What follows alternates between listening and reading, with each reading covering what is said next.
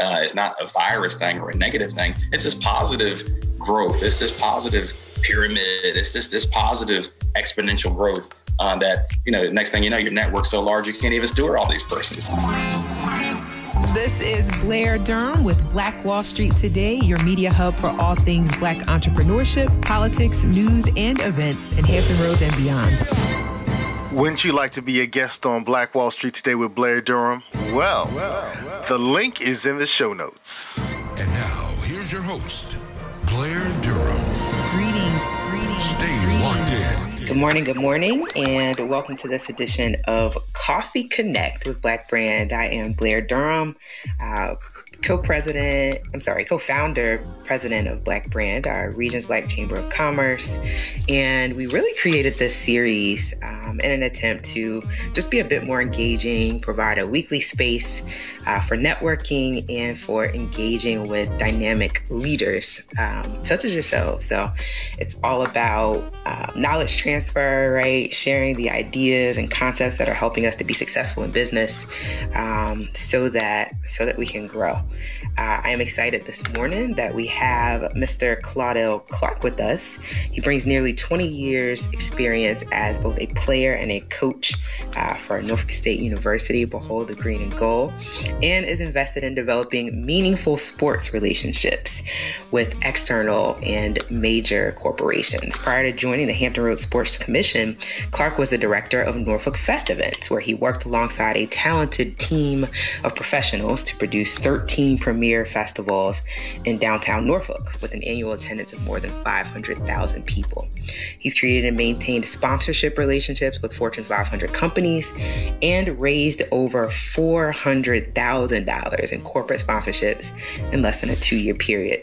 Clark also served 13 years as head coach of the NSU baseball program, where he presided over three of NSU's best seasons in recent memory uh, between 2015 and 2017.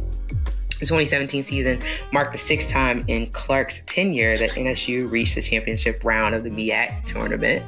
Clark also helped create partnerships between NSU baseball and Tidewater area school systems through initiatives like Norfolk Public Schools Day at the NSU Tides uh, exhibition game and the Hit the Books reading program. Under Clark's leadership, NSU also began the Spartan Baseball Speaker Series networking event for its players and launched the first pitch fundraiser to highlight the opening of the season. I'm excited. I'm going to glean from this conversation. Welcome, Claudell. How are you? Good morning to you, Blair. Uh, Good great to be here. Um, we, we've both become very uh, experienced with Zoom. Uh, an effective uh, form of communication, nonetheless, is, is a blessing to be here. Indeed, it is great to have you. Looks like all systems are go on our share. Um, so I want to open it up just for a bit of dialogue uh, between you and I, with regard to your experience, and then certainly you can you can take over as we kind of get those juices going. So I'd first like to hear um, just kind of how you got into this work. Um, I find it to be challenging and rewarding the whole piece building relationships seeking sponsorships. And sometimes as i'm just kind of sharing with my spouse the ins and outs of my day you know he's he's fascinated. And to see you kind of doing it at such a high level i'm inspired. Would love to just hear kind of you know was this a trajectory that you knew you'd take or um, kind of how you got into into these roles? Well, Blair, it, it was really uh, accidental. Starting my career off at Norfolk State uh, was, was was not the people person. Uh, was one of the terms I used on, on this little presentation. Uh, certainly was not, uh, you know, a person who wanted to ask or uh, seek out funds from others. Uh, was a people person only to uh, recruit for my ball team or uh, to coach my players or motivate those guys. wanted nothing to do with you know the external relationships. Uh, but I found very quickly uh, at Norfolk State had a great program. But I found very quickly that these other institutions, you know, had additional resources, had additional equipment, had additional um, uh, things for their players, amenities for the, for the program. And, and I knew then that I would need to uh, reach out to others, reach out to the external community, reach out to the parents, um, expand my network, uh, which we'll talk about, uh, to bring in uh, resources and, and uh, equipment that we needed. So it really started out of necessity. And then it started with a $100 donation and, and a set of batting gloves. Uh, for my team, and, and, it grew to scoreboards, and it grew to field improvements, and it grew to other jobs, and, and it grew to national partnerships um, with uh, CEOs and, and, presidents of companies, and and uh, individual donors of, of, of, all levels. So it just kind of grew out of necessity, and it, and it grew out of this um, uh, demand uh, for me to change, just as if, uh, just as the, the virus has has made us uh, virtual and, and made us expand and made us create and made us, um, you know, uh, change our uh, capabilities. So it, it, was certainly out of demand, and then I, grew a, a, liking to it, and it has grown to this day. And you know, have, have been very energetic to learn more about it. Mm. Yeah, necessity, right? As the mother of invention.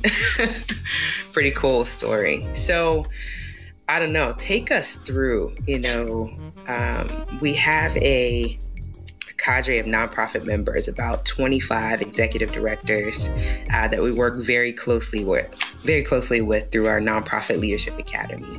And this is a sore spot. You know, um, many have sort of decided that you know, instead of allowing their nonprofit to become a true community based organization, that they could simply just fund, you know, the effort. Um, because they may lack uh, the relationships, you know, or they may feel that they lack the skills to really um, ask. What are some of the tenets that you would say in terms of um, building the appropriate relationships first. Let's start there and then we'll get into kind of the ask. Certainly. I, think it's a matter of you first learning your story and then being the best at telling your story and not afraid to tell it. Uh, and then and then understanding how and, and where to tell that story. If, if that's social media, if that's your own networking connections, if that's family, if that's your religious circles, if that's your business circles or your own work circles. Um, just learning how to you know tell the story and communicate what it is that you're um, promoting and, and what you're selling and what your your your mission and your goals are. Because who who better to tell your story than you? And don't be afraid to tell that story. Um, you know, defining where you want to tell that story. Um, is, is again, is that your business community? Is that your work community? Is that your neighborhood community? Uh, and, and then also, you know, being the best at that. So just just kind of defining what it is that you do, being the best at that, and uh, you know getting others to, to believe in what it is that you're trying to do. Yeah. And so it sounds like it, it should come easy because it's your story right. but i hear you saying that some growth even in um, learning to tell that story well. Like you said being the best at it. I mean what does that look like? Maybe you could just talk us through um, or give us some pointers on on crafting the story, telling the story? Well, I think I think it's sometimes we worry so much about a fundraising conference that we've gone to. We, we worry so much about official training that we've gotten. We worry so much about a, a sponsorship proposal that we might be learning from, or uh, persons in our network, or an entity that we observe that we need to be like. Uh, so many times we need to be ourselves. Uh, we need to write that sponsorship letter or write that sponsorship proposal or make that ask or set up those meetings, uh, being ourselves uh, on where we want to set them up, telling the story we want to tell uh, in, in, the mode or uh, way that we want to tell them. And, and when you become yourself, uh, when you're not afraid to be bold and reach out to persons and, and really tell that story by any way possible, uh, social media, um, you know, telling it by way of Zoom, um, you know, sending out correspondence. Um, when, when, you're able to do that, people can see that you're genuine. People can see that you're sincere. People can see that you're original and, and they want to gravitate to that. If that's a fit, they will gravitate to that. So, yes, take the professional development. Yes, uh, take your uh, tips and, and uh, strategies that you get through or, or, programs like this and others, but be yourself and, and be bold and, and, don't be afraid to use that training and, and mold it into what it is that you want to deliver to get your message across to other persons that you're trying to uh, fundraise from and, and connect with. Mm-hmm. I like what you said because it highlights the fact that there's not necessarily, you know, one right way to get it done, you know, um, and then that authenticity um, a lot of times that that new relationship can be birthed. Our question here from Cheryl How do you find sponsors that are a good fit for you? Yeah, I love that question, right? Trying to find that that area where the brand promise kind of aligns with your mission. Um, that can be a process. What would you say? Well, you, you want to look at um, maybe industry trends or, or, similar trends. So organizations such as yours, who are they getting sponsored by? Um, businesses such as yours, who are they who are they partnering with? Uh, events such as yours, who do they have at the bottom? So it's not just about simply piling on or simply stealing sponsors, but it's just giving you ideas. If, you, if your event is, is sponsored by the business community or um, other nonprofits, uh, or you, you see individual foundations, you know, that gives you an idea on where to start if you don't already have an idea.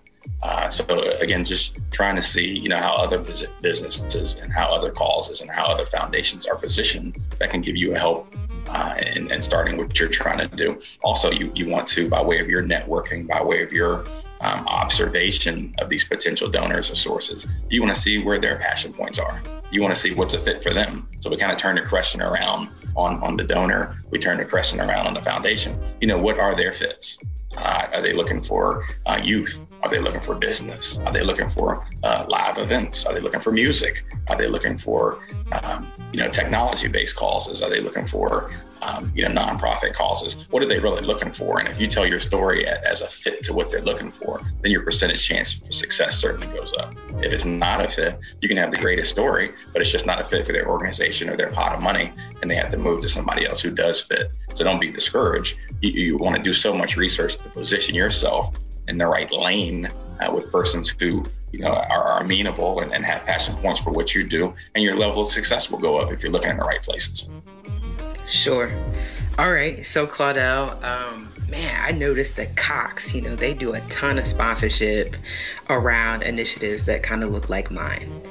Um, but i don't have a i don't have a cox relationship. What how do i get through the gatekeeper to a decision maker?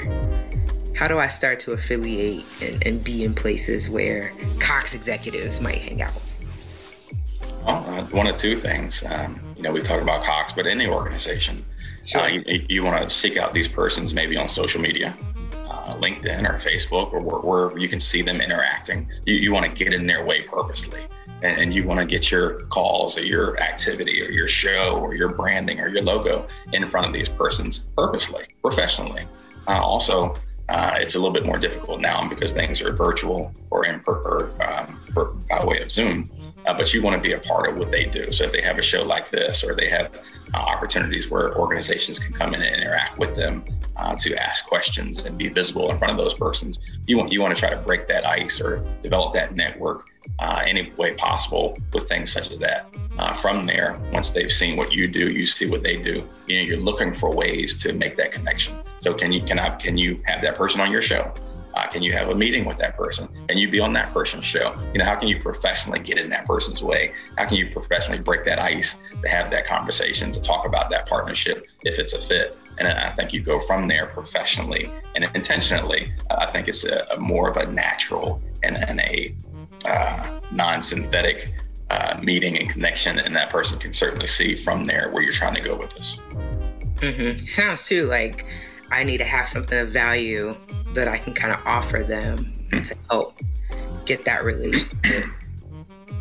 You talk in terms of deliverables and in, in your inventory. So, do you have a show as inventory? Do you have digital signage as inventory? Do you have uh, speaker series as inventory? Do you have outreach programs as inventory?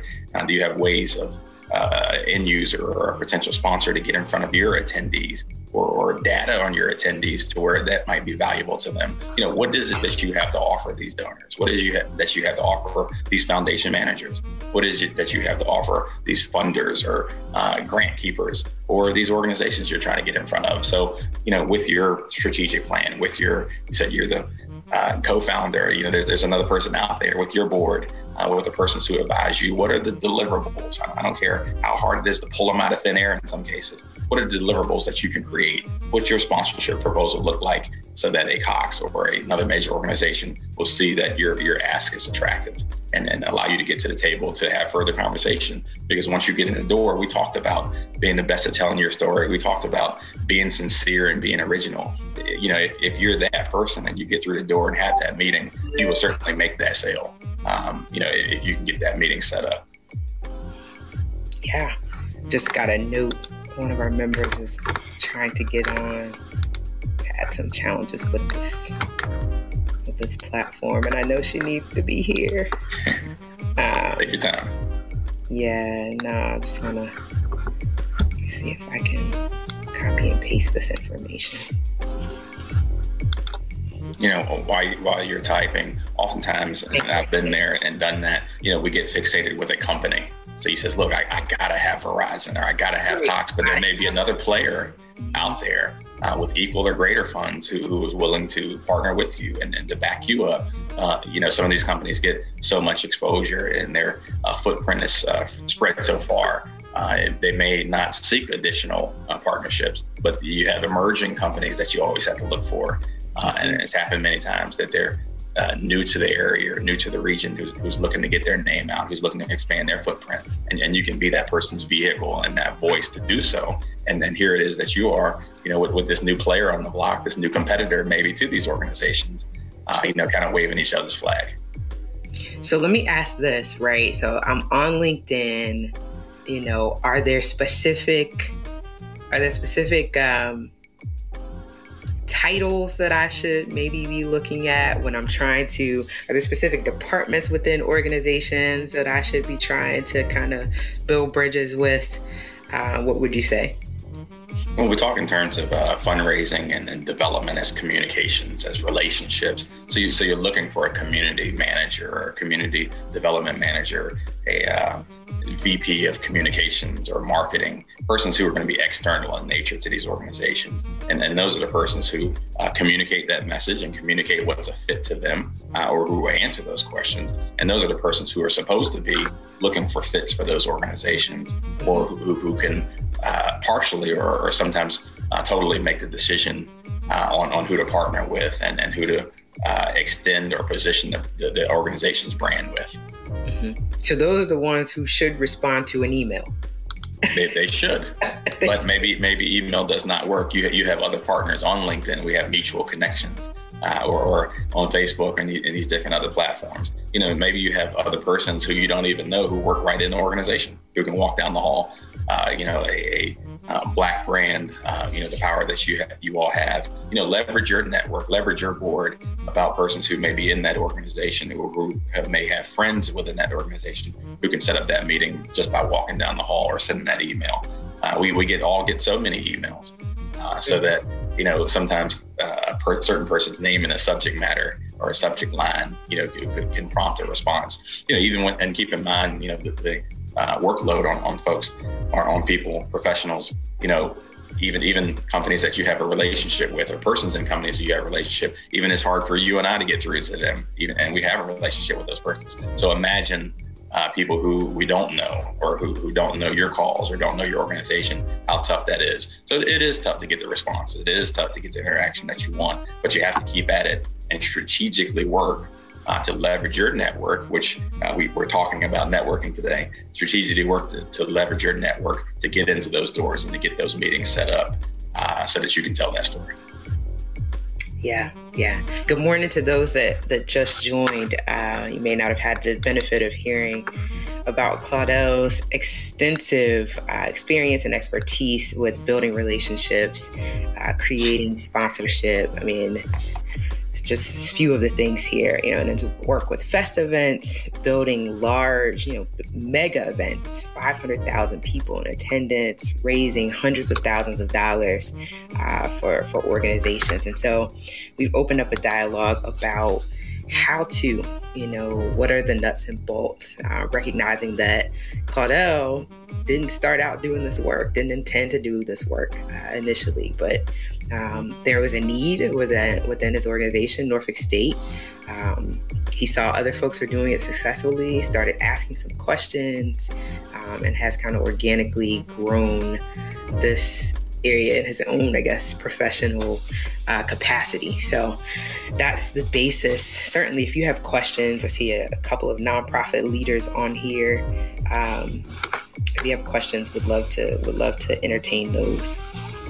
Between now and then, though, Claudell, um, talk about kind of growing the ask, right? I think about how when we get started, we're very comfortable. We can ask for $100, $500, $1,000, $2,500. Um, you know, when it's time for us to make that leap, we've got the strategic plan in place, we've got the budget, we've got the capacity. Um, is a $10,000 or $25,000 or even a $100,000 ask the same as the smaller ask? Um, or, or at what point do I need to start, you know, doing coffee or, you know, just talk through the mechanics of growing that?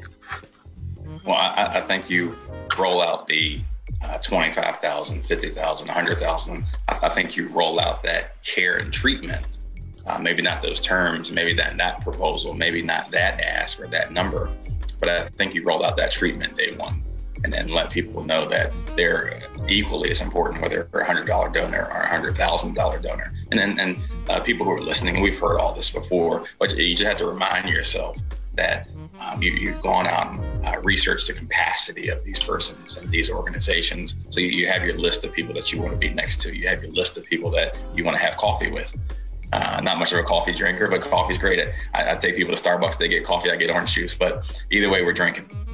But right. um, you, are right. treating them, um, you know, like uh, they're, they're that 50 or 100,000 off the bat because you just don't know their capabilities in some cases. In some cases, you do, but you have to treat people genuinely. You have to treat everyone you come in contact with like they are, are that major donor and, and carry yourself around each and every relationship, which is time consuming uh, as if uh, they're, they're your most important donor because you don't know what they can grow to and you don't know who they can lead you to uh, once they see what it is that you do and how you uh, professionally carry on your work. I think to ultimately answer your question, um, it, it's about telling that story and then growing that relationship, finding ways and finding additional inventory and finding additional uh, strategies within what you do to grow the relationship. You know, can, can you grow your inventory and can you grow your ask to that 25 or 50 or $100,000 level? Do you have a level that commands that?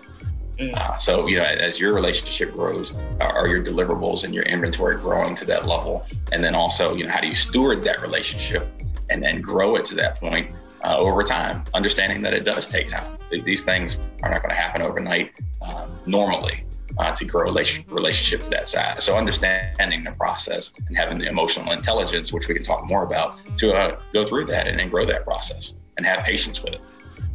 Mm-hmm. Yeah. Question popped up here related to the pandemic. So a number of us have been obviously planning large scale in person events. Um, as we're transitioning, hopefully, out of the pandemic, what is the current I guess, kind of climate of funders um, with regard to events? Well, certainly restricted. Um, you know, we, we do do all we all have been affected by the pandemic and uh, the budgets of uh, various funders and donors and foundations. So that, that's no question. But I think we, we, talk about this in sports. Sometimes I have to wear different hats. Uh, sports is in fundraising. We have to control what we can control. Uh, so we had to control the professionalism of the Black brand. We had to control the professionalism of the Hampton Roads Chamber. We had to control the professionalism and the execution of our virtual events uh, with the hope and promise. Uh, now, as things begin to turn around with the virus, uh, of what our in-person events will be, and have patience uh, to get back to those in-person events or get back to doing what it is that we were doing before, with with a modified connotation to it, uh, on, on how we will deliver, uh, you know, when things lift and, and hope that we've stewarded that our relationship and maintained the relationship with our, our partners, even though they might not even be giving at this point, you know, still maintaining that professionalism, still maintaining that uh, sincerity uh, so that when they get their budgets back and we get our in-person events back and, and our uh, pre-COVID flow back, you know, that they will, will want to come back on board with us and uh, even grow that relationship. Uh, again, that, that wasn't the answer maybe that, you know, a person's looking for, but, you know, COVID, you know, just makes some of these things come to a screeching halt.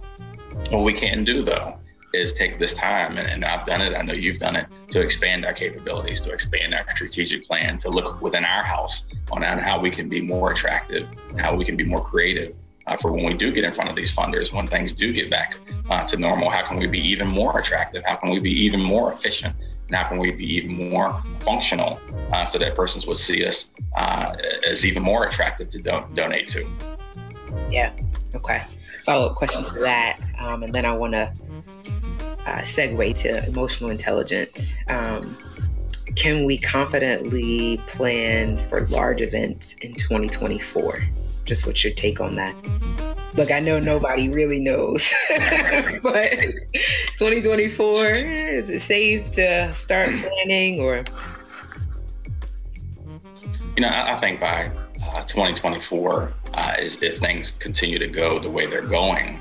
Uh, I think by then, or even before 2024, you know, we, we can have large events with some kind of spacing, large events with masks, large events with testing, large events with um, other uh, precautions that the CDC or the state uh, brings into play. So, you know, we, we just don't know how these things will go. We don't know if we'll have setbacks. We don't know if we'll have long-standing or permanent restrictions uh, or, or, variants to the virus. Who know? Who knows these things? But again, it's back to controlling what we can control and being the best at what we can control or best at what we do as things reopen. So, if it's hybrid events at some point, then let's be the best at that. Have the best Zoom background. Have the best streaming uh, platform, have the best set of inventories, and deliver the best on those. Mm-hmm. Uh, and then, you know, as things reopen, you know, be the best at what we do there. That's easier said than done. But in a sense, we have the time to do that. You know, the, our, our schedules are not what they were uh, when things were live and we can meet in person. So now you have some time to kind of look within your organization to strategically plan, uh, enhance your deliverables, enhance what it is that you have to offer to these companies and donors and foundations so that you can be that much more cutting edge uh, when things open back up.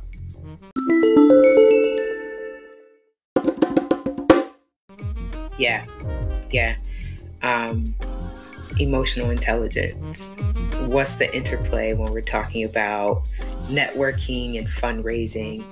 Um, what are the things that I kind of need to be tuned into as a leader um, as I'm building? Well, I think so many times, and again, again, you, we, we want to be sensitive to the to the topic, but we want to be real with it. You know, we, we have to understand the, the capability of our donors. We we have to understand um, who is going to fund and who is not going to fund us. We have to understand how we position with these organizations that we want to get uh, alongside. We have to understand their endpoints and their passion points, and if they even align with ours. So uh, uh, we have to understand the, the timeliness uh, or the timeline that it may take to grow these relationships or even establish relationship.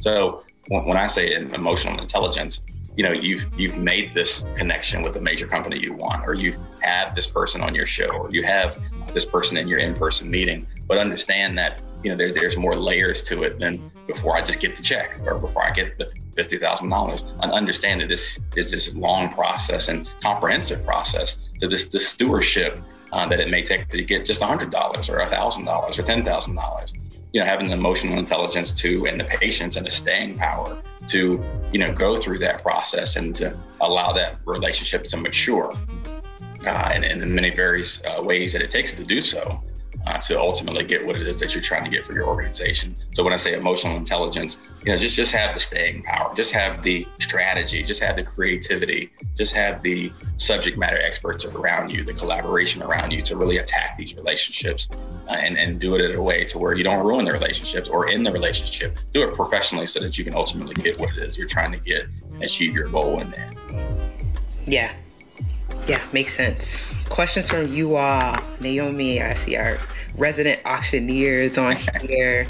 Uh, Rita, Megan, any questions?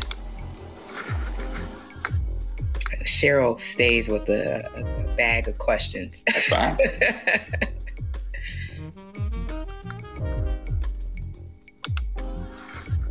yeah. Talk about some of the challenges that you have met with um, as you've been looking to build. Talk about some of the, maybe some of the rejection that you've experienced and how you maybe overcame that to build uh, a relationship. because I know we don't get yeses right out of the gate. I mean, like you said, you know, there's it's a process. We might start out with several no's and then get to a yes from a major corporation. Maybe talk through some of that. Certainly, certainly. You know, it, it's it's personal, even if it's this a foundational story or it's a personal story that you're, you're trying to promote, or if you're just fundraising for your organization, or you're that, excuse me, you're that organization's uh, you know, a fundraising person, but you know, it, is personal to you because you're telling the story. You're you're taking time to put together sponsorship proposals and set up meetings and send out correspondence, have uh, live visits or virtual visits nowadays of these persons to your property or have them come into what you do. So it is personal. It is a lot of work, but understand it's it's in some cases just business to them uh, at, the, at the onset, and they're, they're just looking for fits for their organization. So, yes, you have to put out this sincere and personalized and tried and true ask, but understand that it may just be an easy no to them because they're out of funds or they're partnering with other people or it's not a fit. You know, what we have to continue to do is not take that personal.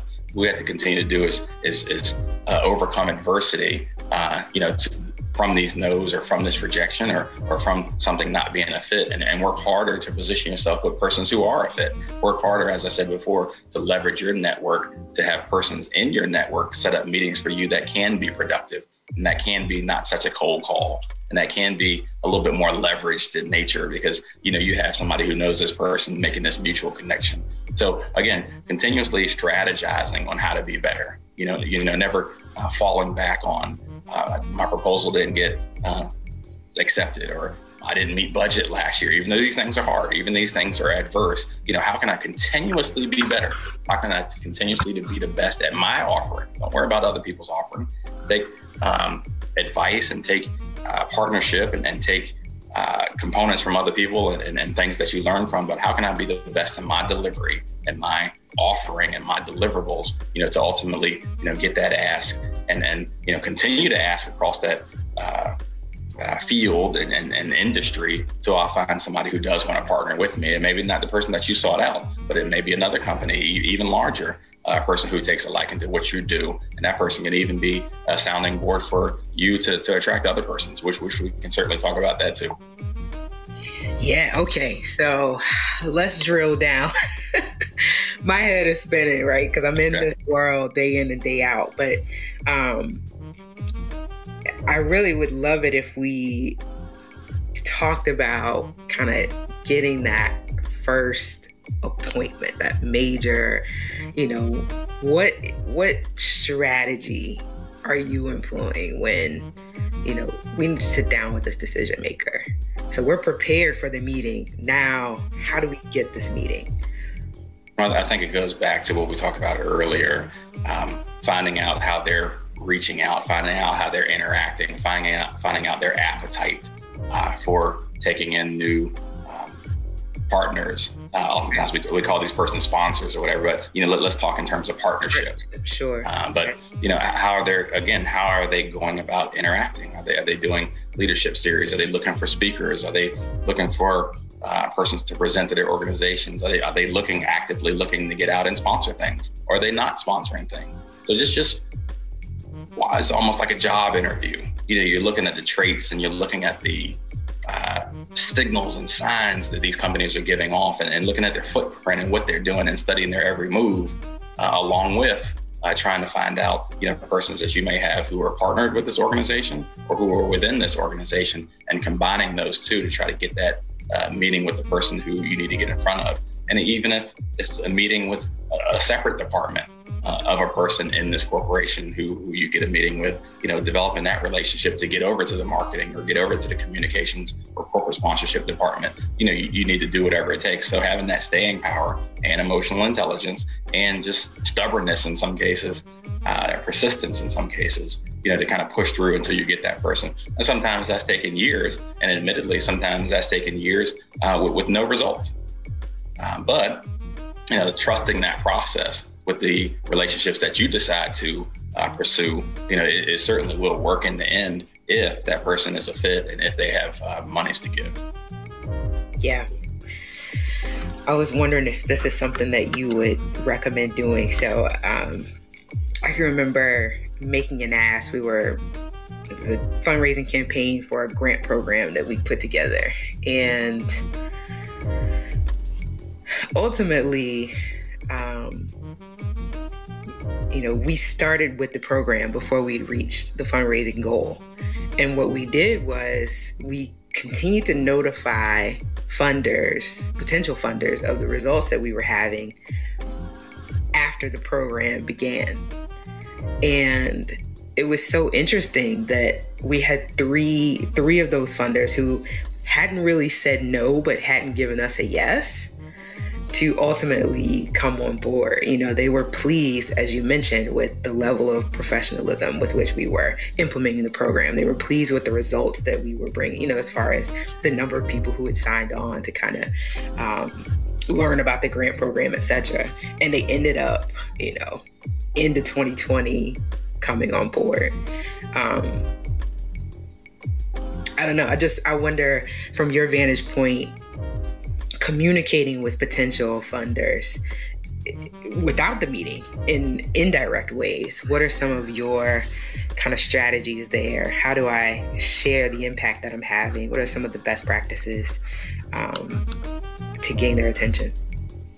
Well, good, good. I, I think you know to the first part of your statement you know, having sometimes having the proposal or having the results or having that portfolio, which which you had in front of you, that was already being executed, that was already a plan in motion uh, with maybe some sponsors, with some partners, and then with this action plan. You know, that's also a lot of times very attractive to sponsors you're doing your homework already. You know, you're moving in the right direction already. You know, you have your content, you have your plan that you're executing, and it makes it that much more easy for them to get on board. You know, sometimes, and I've had to do it both ways you know, we've had to kind of create these uh, deliverables out of thin air and sell people on a dream. Uh, and, and that's what it is sell people on a vision, uh, even better word. Uh, and, and, and persons will, you know, oftentimes take hold of that. But you, you had your vision. Because we're honest, that's all we have at first, right? Right. right. It's all vision. we have. so you're a venture, cap- venture capitalist of sorts. Yes, yes. If you come to this table, this is what we'd like to produce, you know. Um, it's a good point you raised. So you, you know you have you have funders who will believe in that. You have uh, person, venture capitalists and, and persons who you know who, who want to believe in that vision. And if you sell it enough and you're visionary enough and you know you have your strategic plan in place and then they feel that's strong enough, then they will get on board with that. Again, it's nothing better to have a video of the event you already had, uh, results and statistics and analytics of, of, and feedback of what you've already had. Uh, so persons can get on because they're trying to understand how many people they're going to get in front of. They're trying to understand you know, where is this going and where is this going to be displayed? They're, they're trying to understand, you know, your footprint and, and who you affect and, and how you're positioned in the community. Oftentimes we, we think in terms of, you know, they, they should sponsor me and I have a great brand and I have a great logo, but who you're positioned with. You know, maybe you're positioned with the right people. Maybe you're positioned in the wrong areas. Uh, maybe you have persons on your board who, who are the right people. Maybe you have persons on your board who are not the right people. Maybe they have other competitive sponsors or sponsors uh, who are a part of your organization you know, who, who, they may not want to be positioned with. So you have to really do an internal look at, at everything that you do uh, to make sure a major organization who has all kinds of uh, constraints and all kinds of regulations and all kinds of uh, public uh, restrictions, possibly, or, or public cautionary measures, you know, can they be positioned with you? Can they be seen in public with you? Can they be seen uh, all over social media with you? And the answer may be no in some cases, and we don't even understand why. It's something we just need to clean up and reposition. Mm. Yeah, that's major. Two questions here. Um, in the virtual space, how should nonprofits adjust their thinking in terms of exposure and deliverables for sponsors? What are sponsors looking for? I guess ostensibly, what are they looking for now? Well, they, they understand, uh, and they're going through the same thing. They understand there, there's only so much reach you can have virtually or digitally or by way of Zoom, um, but they, they do want as much creativity as possible. Uh, so they, they understand that they've had to go through Zoom also. They've had to under they've had to have their leadership series, their speaker series, their meetings virtually. But you know how creative is just your backdrop? How creative are your guests? You know how how compelling is your show? How are you positioned on social media? How are your posts made out of? Or made out? You know, how are you engaging the sponsors that you do have? Is there a sponsor at the beginning, at the beginning or end of your show? Are you even mentioning your sponsors? Uh, do you have a sponsor in your backdrop? Uh, you know, these, these are minor things, and there's a million more things we can talk about. But, but you know, how are you? how, how are you positioning the existing right? sponsors that you that you do have? Um, you know, and, and how are you working with the funds and, and resources that you do have. You know, how are you positioned on LinkedIn? How are you positioned on social media? And uh, are you leveraging the sponsors that you do have? So, for instance, if uh, you have a sponsor, you know, are, are, you leveraging their social media reach, which may be much larger than yours? Are you uh, lever- leveraging their video capability, which could get you out in front of more people or, or enhance you digitally? You know, so again, looking for for the little bit in some cases that we do have to leverage that to uh, you know, make sure we're making the most of that partnership outside of just taking a check from them. Many times we make a mistake in uh, $2,500 or $10,000 or $50,000 even. Um, but that company or, or partner may have resources much more valuable than cash to you. Uh, so use those resources and, and look in those relationships. Uh, could that person help you with marketing? Could that person help you with video? Could they help you with your own sponsorship proposals? Could they help you with networking? You know, are there other persons that they know who can be valuable to you? And so many times we overlook that, and that's not their job to give you additional resources or additional networks. So it stops there. It stops with twenty five hundred dollars. But it's not just about growing twenty five hundred to five thousand. You know, how can you expand your network through these persons? If you find a director of marketing at one major company, even though your goal was to get ten, you know how many directors of marketing do they know?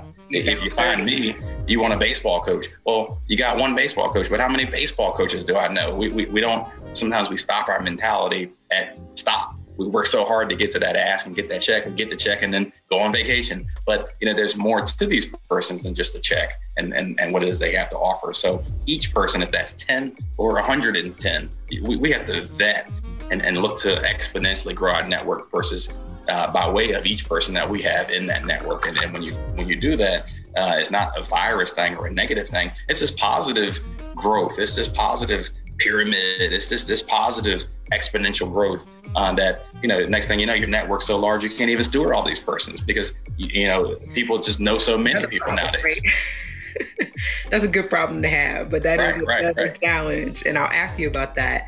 Uh, I wanted to share this example that kind of speaks to what you just shared. Um, so one of our sponsors for our big annual conference, of course, last year budget constraints, they were not going to be able to make a financial sponsorship. Uh, this is Old Dominion. Um, Institute for Innovation and Entrepreneurship. What they did instead was, and this was infinitely more valuable, was they built out one tier of our programming and bought all of those speakers. But not only that, they connected us to the director of their online programs that in turn provided all of the licensing to make our multi-tier conference happen. I mean, the value there was just I mean, it was unbelievable, you know. Um, so just a testament to the fact that you know if you focus on building the relationship and you know there's so much more you can gain sometimes than the dollar. Um, so I wanted to ask you this with regard to something you just said um, about about growing the network and then stewarding the relationships. How much time do you spend each week on building new, finding new, and building new versus um, kind of uh, nurturing existing. Is would you say there's a, a, a ratio, a formula there um, for someone that has to be kind of in both lanes?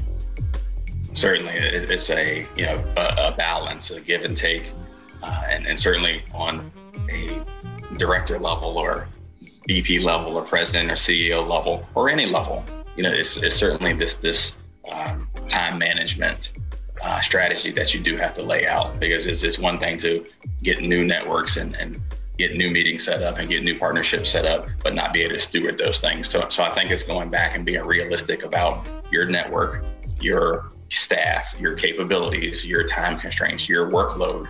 And then if that's one new uh, relationship per week, one new relationship per month, uh, one new relationship per year, you know, only taking on what you can effectively steward and effectively maintain. Uh, so, you know, that's, that's a that's a tough job uh, to you know text and call and Zoom and stay connected with all these different persons. Uh, but there there are ways to do that. So, you know, if if you Blair have you know a thousand relationships or 500 relationships or whatever that may be and, and we certainly can't reach out to all those persons in a month or a quarter or a year you know can they all be a part of this show or can they be on a, a mailing list, or can they be uh, interacted with virtually, or is there some way that you can touch these persons continuously to let them know, you know, we're thinking about you and we're supporting you and we're in, engaged with you and we're trying to deliver for you. You know, it, it certainly still can can be done.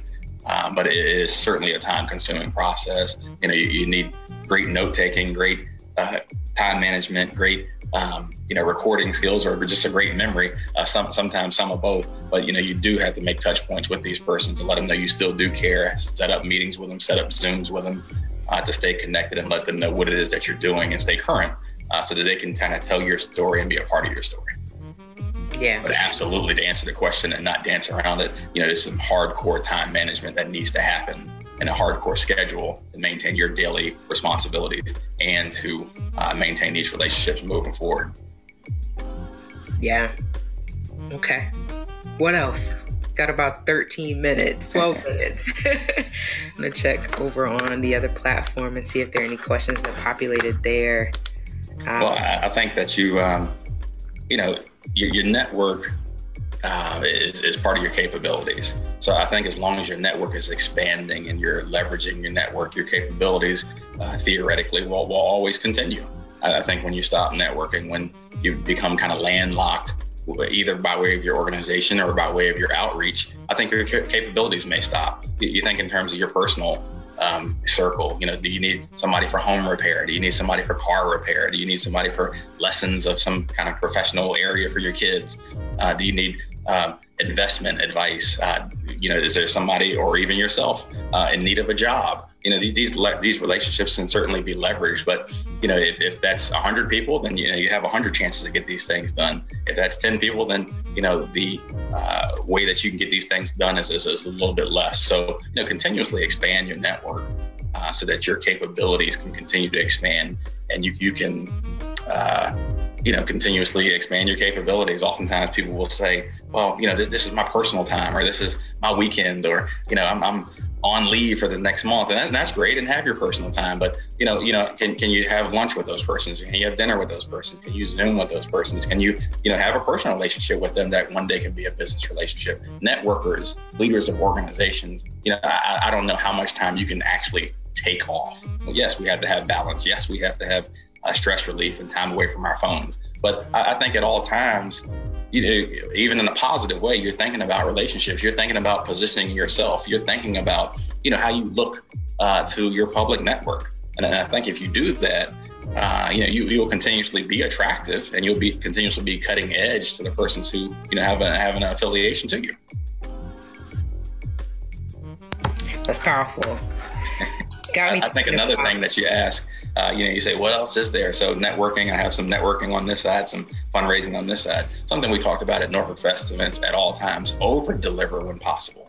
You know, you, you, may say, hey, look, you have one table at the dinner, you have one chance on the show, you have two tickets to the fundraiser. Um, you know, can can it be three? Can can it be right? Can it be twelve? you, know, can, you know, can, can can you be on the show two times? Uh, can we uh, display your logo four times instead of two times in the background? you know, can we allow your president or CEO to introduce the show? You know, always be thinking of ways, never stop thinking of ways that you can impress these people. This is not about you and your deliverables. It's about them and their funding source. It's about them and, and that relationship. It's not about you or you want to take off or your event's over or I'm tired of delivering. It's, it's all about them because the competition is so great.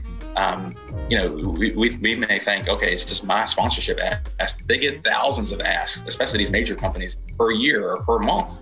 Uh, so, you know, what, what is it? You know, I ask my baseball players this. I still do some baseball training. You know, what makes you attractive to the coach to make you want to be that number one starter? I can use this because the analogy is the same you know what makes your proposal or makes your organization be number one to be funded first what makes you important enough to cox to write, for them to write you a check it's a national company why would they even give you a check why right you know so the, the thing of it is you have to over deliver and over position yourself over not being a bad word in that term you have to be so well positioned and so well delivered and so well so attractive another term we use, uh, so that persons will notice you off the page. We wouldn't hire somebody uh, if they didn't have attractive uh, experience. You wouldn't have me on the show if I hadn't raised fifty dollars. You know what I'm saying? So, so why why fund you? Uh, and, and we had to continuously ask that question uh, so that we can position ourselves so people will want to fund us and increase their funding.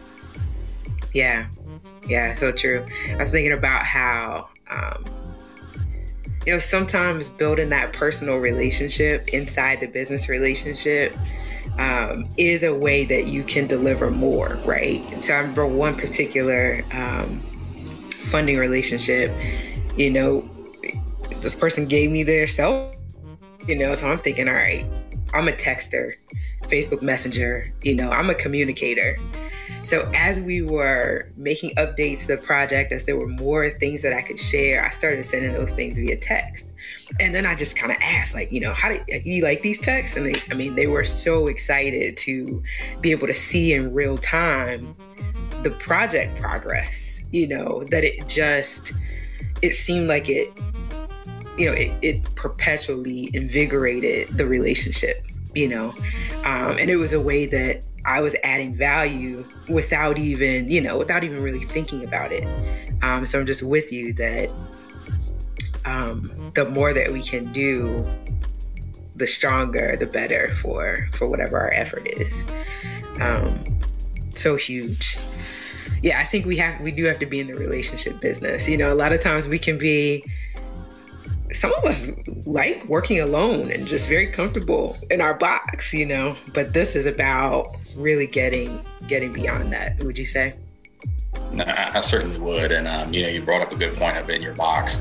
Um, you know, it's, it's, not about you. You you have to be a relentless. I, I often take it back to sports and, and the best coaches we think in terms of college football or basketball. These these coaches, yes, they're great at X and O's, but they're relentless recruiters. And and, and it's the very same thing. At, at Norfolk State, I had to recruit for baseball and run the baseball program, and I had to recruit corporate sponsors, and it just worked so hand. So the problem was I, I didn't have a clone or a twin brother. Right. Uh, but but the, the beautiful beautiful part of it was it was the same thing. It's calling, it's following up, it's sending a letter, it's making at that time an in person visit, it's bringing them on campus, it's showing them the facility, it's showing them your vision and, and vision. So it's it's literally doing that in the morning for sponsors, doing that in the afternoon. It was the exact same. And then the beautiful part of it was you're still selling Norfolk State University, so it was the same sell uh, in, in just different ways. But you know, just just being bold being out of your comfort zone, being out of what it is you want to do, and then taking chances and taking opportunities. Um, you know, this this is kind of what we do nowadays. When I was starting off, you know, you had other uh, responsibilities to coach or do things, so my time was limited. But I would never turn down an opportunity to be in front of seven people or 70 people or 170 people uh, just to let them know about our story. I, I'd take anything uh, just to let them know. And you hear this in, in uh, religious leaders, you hear this in politicians, you hear this in business leaders, you hear this in visionaries. They get in front of anybody they can tell their story in front of, uh, so that because one day they knew that that that network would expand and that vision would expand and they would be in front of the number of people they wanted to be in front of. Uh, I think so many times people say, well, this this coffee talk is not worth it, or this uh, event is not worth my time, or this mm-hmm. uh, presentation I got to make this long PowerPoint in, in front of my busy schedule is not worth my time. But you don't know who you will meet. You don't know who you'll be in front of. You don't know who will take a notice to you. So so in our business, no, nobody forced us to be in this business. In our business, we have to take opportunities. We have to get up early and we have to stay up late to get our brand out, get our vision out, get our vision, our mission out, and our story out to as many people as possible. You do not know who is listening. All I see is participants down here. I don't know who's listening. So I had to be as professional as possible and tell our chamber story, tell our sports commission story, because I, I don't know who, who, you know, where this will go and who will see this. And you have to have that mentality at all times in our business. Never a mentality of necessarily I'm off or I don't want to do this or I'm too tired or I'm too busy. You have to keep telling that story and keep pushing that network or keep pushing the limitations of that network. Yeah. And as unfortunate as the pandemic has been, oh my goodness, my network has grown exponentially by virtue of the meetings that I likely otherwise would not have been able to attend, you know. Um, I feel like we're in a place where we can really take advantage of uh, new opportunities to connect. You know, are you are you having a similar experience in the virtual space? It would certainly been easier to have multiple meetings over the course of a day. You know, in the past, you might have one or two in-person meetings uh, over the course of a day, and then have your normal workload. But you might have three or four, which is not always necessarily healthy with I know, fatigue and all this. Yeah. Uh, but you know, you, you, know, you wouldn't probably, you probably wouldn't have five lunch meetings in one week. Uh, and in some cases you probably would, but you know, at, at times now with Zoom and, and the, the, virtual space, you, you can connect with a lot more people. So again, that, that's us using this as, as a benefit or using this to our advantage. You know, I, I found that, uh, you know, I've had some more time um, not with as many in-person events or not with as much of a workload in some other cases to kind of more look within and i keep talking about that you know what is my strategic plan or if you have this great strategic plan you know are you executing that or do you even know what all those things mean from this consultant who developed that strategic plan for right. you if it wasn't your plan right right so, you know, just just really taking the time to kind of learn within your organization and learn who you are, better tell that story, and just sit down if it's a napkin or a white piece of paper or, or these large post-its, and and sit down and you know who I am. You know, why would somebody want to give me one dollar? Why would somebody want to connect with me? And what creative ways am I keeping up with the industry to promote the message that I have? You know, if, if all the other nonprofits are on video, on LinkedIn, having virtual hybrid events and having speakers. And if I'm not doing that, I'm behind the eight ball. You know, so how do I stay cutting edge? How do I take advantage of this time? You know, I keep thinking in terms of an investor. I do this in my own house, and I do this, uh, you know, with the chamber. You know, how can I take advantage of this time, uh, both to be better, and then you know, what trend uh, or what emerging trend do I need to be a part of to position myself for this time during COVID or after COVID? And you had to continuously ask yourself that and collaborate with others to, uh, you know, help you to achieve that. Yeah. I think any of the nuggets you shared could have been kind of concluding comments because they're all super powerful. We got about two minutes. Is there anything you want to say just um, by way of encouragement or inspiration or information um, in closing? well, I'll end with this. Um, I, I, use the word human, uh, but humans are intrinsically programmed to give, um, both as individuals, as funders, as foundation leaders, and even corporate leaders. Even though sometimes we see them as not, I think their their hands are tied by their corporate constraints or their budget or whatever it is. But remember, remember, humans are in, in, inclined to give. We want to get we want to give to the Girl Scouts going into Walmart. You know, as, as we go through the door, we want to do that. Maybe we can't give it, or we've already bought those cookies. But just remember, human beings want to give. Um, we got to tell our story to fit to what they want to give to, and then understand to be persistent to where we continuously talk to where they have the funds to give. You know, we'll, we'll eventually get get those if we're kind of in their in their wheelhouse or in their fit uh, for us to be given to. So you know, keep up the fight, uh, keep giving, uh, or keep asking for that give, and uh, you know, understand that these things will come when you're positioned correctly and when the timing is right. Awesome. Awesome. Thank you so much, Claudell. This has been phenomenal. So excited I captured this uh, via recording and we'll definitely be sharing it out to other platforms. See, I also want to remind you about our upcoming real estate conference. It's HR RealCon 21, our fifth annual real estate readiness event. We are so excited. We've expanded the event to comprise two days this year. So I will kick off on Friday evening, April 30th, with a segment from Danita Hayes of Victory Allegiance Realty and Wall Street Cafe. She's also the founder of a new movement, Women Flip Houses Too. She's one of the most successful real estate brokers in the Hampton Roads region. Uh, this new movement is all about, of course, empowering empowering women with the tools and information that they need in order to achieve success in real estate. We'll also have on Friday evening a piece on wholesaling for dummies. And this segment is hosted by none other than Seiko Varner, the founder and CEO of Positive Vibes Incorporated. He'll be bringing some other wholesalers to the table, talking through certain aspects of private money uh, lending.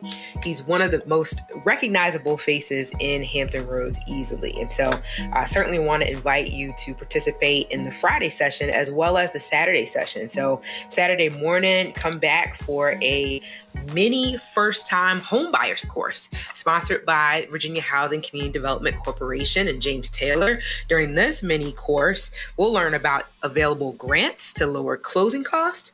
We'll talk about how to shop for a realtor and we'll look at what the market is doing now. We also have a buy the block segment with Clarence Harris, a building a successful real estate business with Kit Lockett, another segment with Seiko Varner focused on again the private money lending piece And we'll conclude with a real estate roundtable. We'll bring all the professionals together uh, and get some closing thoughts, no pun intended, final tips. It'll be a brief discussion on how to get started in real estate right now. This event is also free and open to the public. This event is also virtual and accessible from wherever you are. And this event can be uh, registered for by visiting our website, blackbrand.biz, B L A C K B R A N D dot B I Z. Hey, this is Seiko, DJ Seiko Varner, but I'm also known as your favorite private money broker. In other words, I put money in the hands of real estate investors. Hey, you definitely want to check out HR RealCon 2021 and make sure you check out my workshops. My workshops are going to be the bomb. Trust me. Wholesaling for dummies on Friday and on Saturday, whoo, private money and private funds. So make sure you go to HR RealCon. Again, a free event. You can register blackbrand.biz. Stay locked in. This show is brought to you by the consulting services of Positive Vibes Incorporated. We do credit fixes, we do debt restructuring, and we put money in the pockets of real estate investors. So give us a call. We can fix your credit. We can restructure your debt. And if you're a real estate investor, I would love to put thousands of dollars into your pockets. 757 932 0177. That's 757 932 0177. Phenomenal. Stay with us online at Black Wall Street Today on Facebook and Black Wall Street Today on Instagram. And then follow us on Twitter as well at BWS Today. We look forward to talking again next week. Have a wonderful week. I have said and I will continue to say that the most important